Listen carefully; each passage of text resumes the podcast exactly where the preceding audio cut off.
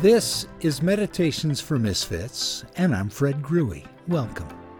In this week's podcast, we're going to wrestle with the story Jesus tells in the Gospel of Matthew, chapter 20, called the Parable of the Workers in the Vineyard, where we are challenged by Jesus to consider how our own minds can choke out gratitude from our heart and try to plant seeds of envy. When we started looking at these parables of Jesus, these stories, I told you several weeks ago, Jesus has created these stories, crafted them with the intention of blowing our minds. And this story is one of those that's pretty good at that, blowing 21st century North American privileged minds. Because this isn't fair, this story. This one, oh, he's gone too far. This is not fair as he lays it out for us, a guy that owns a vineyard maybe heard the weather report that uh, bad weather's coming in and the grapes are ready to be picked, and if you don't get them in this week, you're going to lose your whole crop. So, in a frantic, he goes out to hire more workers to get the crop in. And in that time and place, it was common to start work around six in the morning and do a 12 hour day. So work six to six. And so he goes out to augment his own workers by hiring as many folks as he can to get the crop in. And he still doesn't feel like he's got enough. There's been a latest update on the weather report. It's going to be even worse than anybody thought. So he's got to get absolutely everything in. So he goes back out at 9 o'clock to find more people to work. He goes back out at noon and at 3, and it's still not enough. And so at 5 o'clock, an hour before quitting time, he goes out and finds even more folks and promises them all look, I'll give you a fair wage. The first group, he promised a denarius, which was a good wage for a day in that time and place. So, it, translating that to our money, you know, maybe 20 bucks an hour. It's above minimum wage, just barely, but it's a good day, good day's work. So if you work 12 hours at 20 bucks, 240 for the day is not bad. So he gets all these folks in, and they get the crop in, and it's pay time before everybody goes home. That was another benefit back then. You got paid at the end of every day. And so the, the group that came in at 5 o'clock get their pay envelopes. And they're stunned to find 240 bucks for their hour, the full day's wage for one hour's work. And they can't believe their good fortune. And is it a mistake? We better not tell anybody. But you know how people are, they can't contain good news. Word gets out. And so the group that came in at 6 a.m. is thinking, oh my God. It wasn't 20 bucks an hour, it was 240 an hour because those folks got 240. We're going to walk out of here with nearly three grand for the day. Whoa, bazinga! And they get their pay stub, and it's 100 or 240 bucks. And they're bummed. This isn't fair. This is unjust. We need to unionize. This is wrong. And so they go grumbling and complaining to the owner of the vineyard and say, This isn't fair. How dare you do this? And the story does not seem fair to us, but everything is really dependent upon context. So let me give you an example. I could say the sentence to you, it's going to rain tomorrow. Very simple sentence. It's going to rain tomorrow. You understand what I mean. But the context changes everything. If we're in the middle of Hurricane Katrina and it's rained cats and dogs every day for two weeks. The levees are bursting. Flooding is coming down the streets. Sewers are backed up. The stink in my house is unbelievable. Everything's being destroyed. I come in with the news it's going to rain tomorrow is not well received. But if I say that to this crowd in the middle of July in Southern Oregon, it's going to rain tomorrow, hallelujah! We need all the water we can get. Maybe there won't be smoke and fires this summer. So the context is everything. So uh, the story Jesus tells what if, and I'm just supposing here, I'm reading into it, but what if those folks that he hired, the guy hires at five o'clock, were black folks. And they were left standing around all day because nobody wanted to hire black folks. And so, what if moved with compassion? He says, This isn't fair. And so, at the end of the day, gives them a full day wage because it wasn't right. They were discriminated against. Or if they were undocumented neighbors from South America that nobody wanted to hire and were left standing around all day because they were the wrong race. And he decides, I'm going to give them a full day's wage. All of a sudden, the, the vineyard owner goes from villain to hero in 30 seconds. Yeah, that's right. Or what if, if those folks that have been waiting around all day had diminished capacities or abilities? All of a sudden, he's our hero, giving them an equal day's wage. Now, we don't know. We don't know the context of the story. But it, it, there's so much about this that is fluid. And, and we think we understand what's fair and what isn't. And I would suggest to us the filters we hear this story through or read this story through are tainted. Because most of us in this room, not all of us, but most of us, are white North American folks that are middle class, upper middle class, somewhat educated. And we think we know what's fair and what's right and wrong.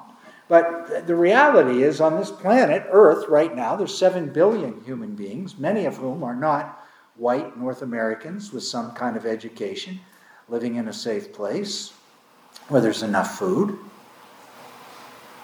And so, what's so fair that we get to be here and, and other people have to, in this, in this moment, right now, live in a refugee camp or in some prison cell because their politics were wrong, or they have been ostracized because of their gender identification, or their, who their family was, their ethnicity.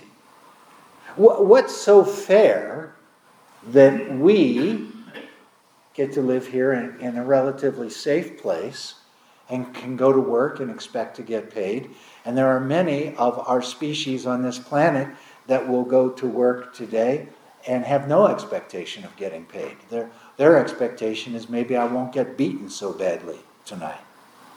I, I have read, I have not been able to verify this.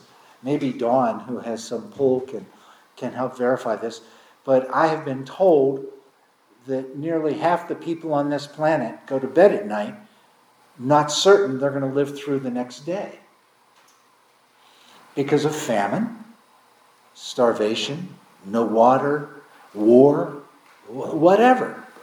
That there are many of our species that go to bed at night with little expectation they will survive the next 24 hours. And you and I, that thought never comes into our head. How is that fair?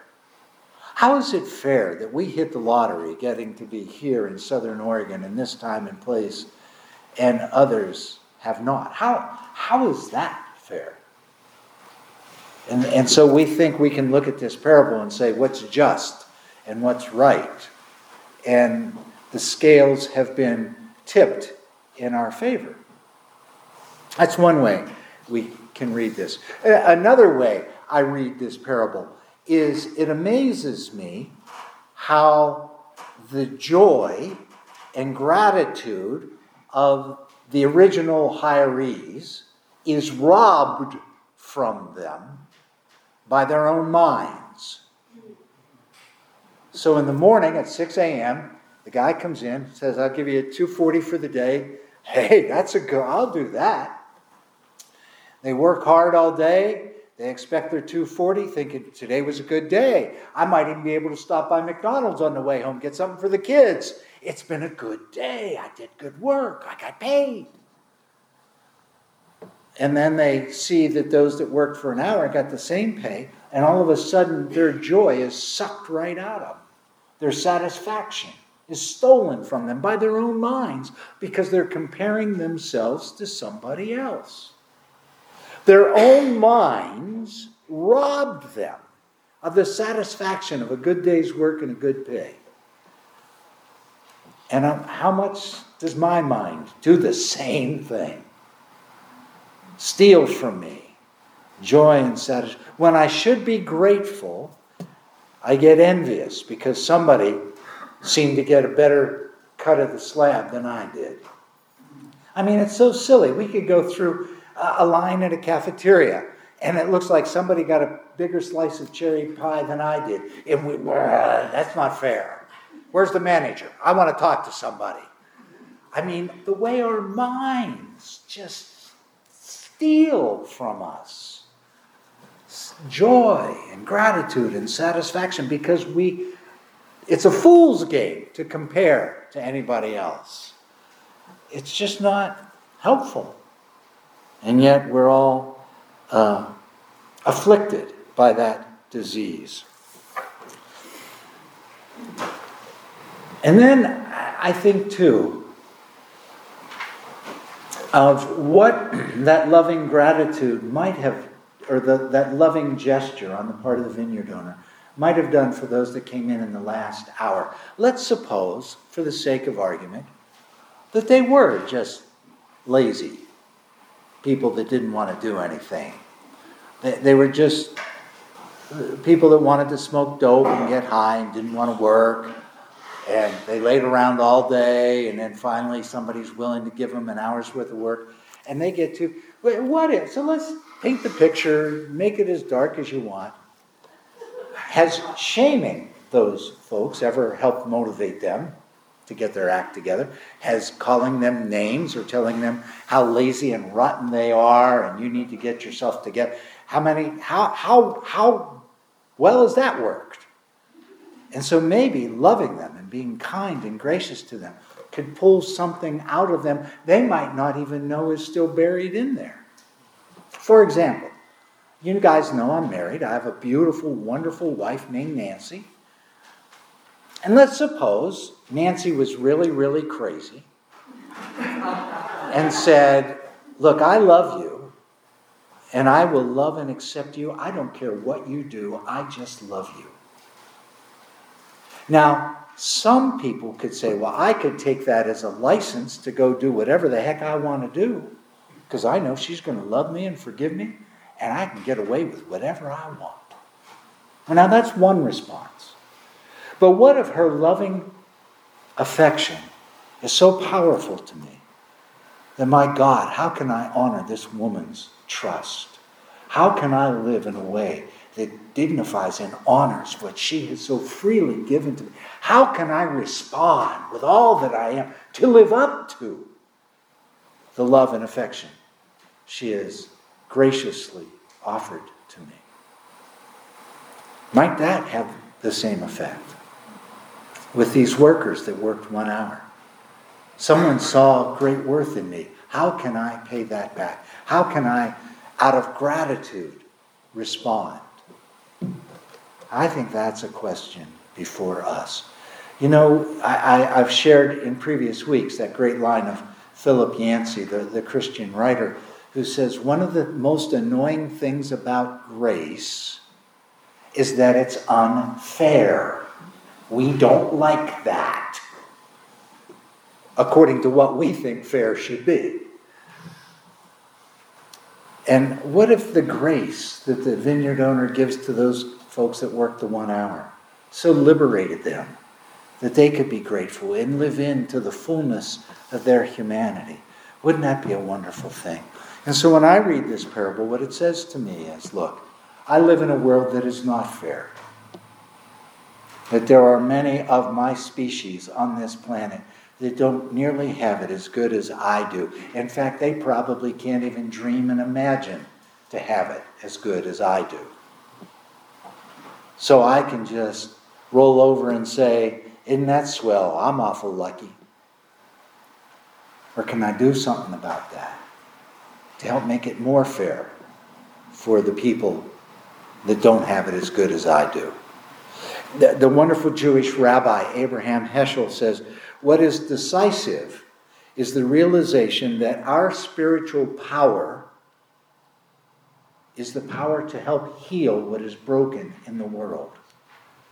So instead of just walking around like I'm blessed, I'm lucky, I hit the lottery, how can I share that in such a way so that others might have a little lottery come their way, a little benefit come their way, so that together we all advance? I think that's part of what this parable may speak to us. One of the things, see, one of the things I've learned about gratitude is it's like a chain reaction. The more I find that I'm grateful for, the more things I think of to be grateful for, and the more generous it helps me to become. Now, here's the kicker the more I find myself tapping into generosity and gratitude, the more I actually become like God, who's incredibly generous and grateful. And I think that's the call of this. How can we all become more grateful and generous? By sharing the good fortune that has come. Look, every one of us in this room, pretty much, if you look at the whole planet, 7 billion people, we're all the one hour workers that got the full day's wage. How can we share that? How can we spread that around? That's what this parable calls out to me from over 2,000 years ago as it hits my head in this time and in this place. How does it hit yours?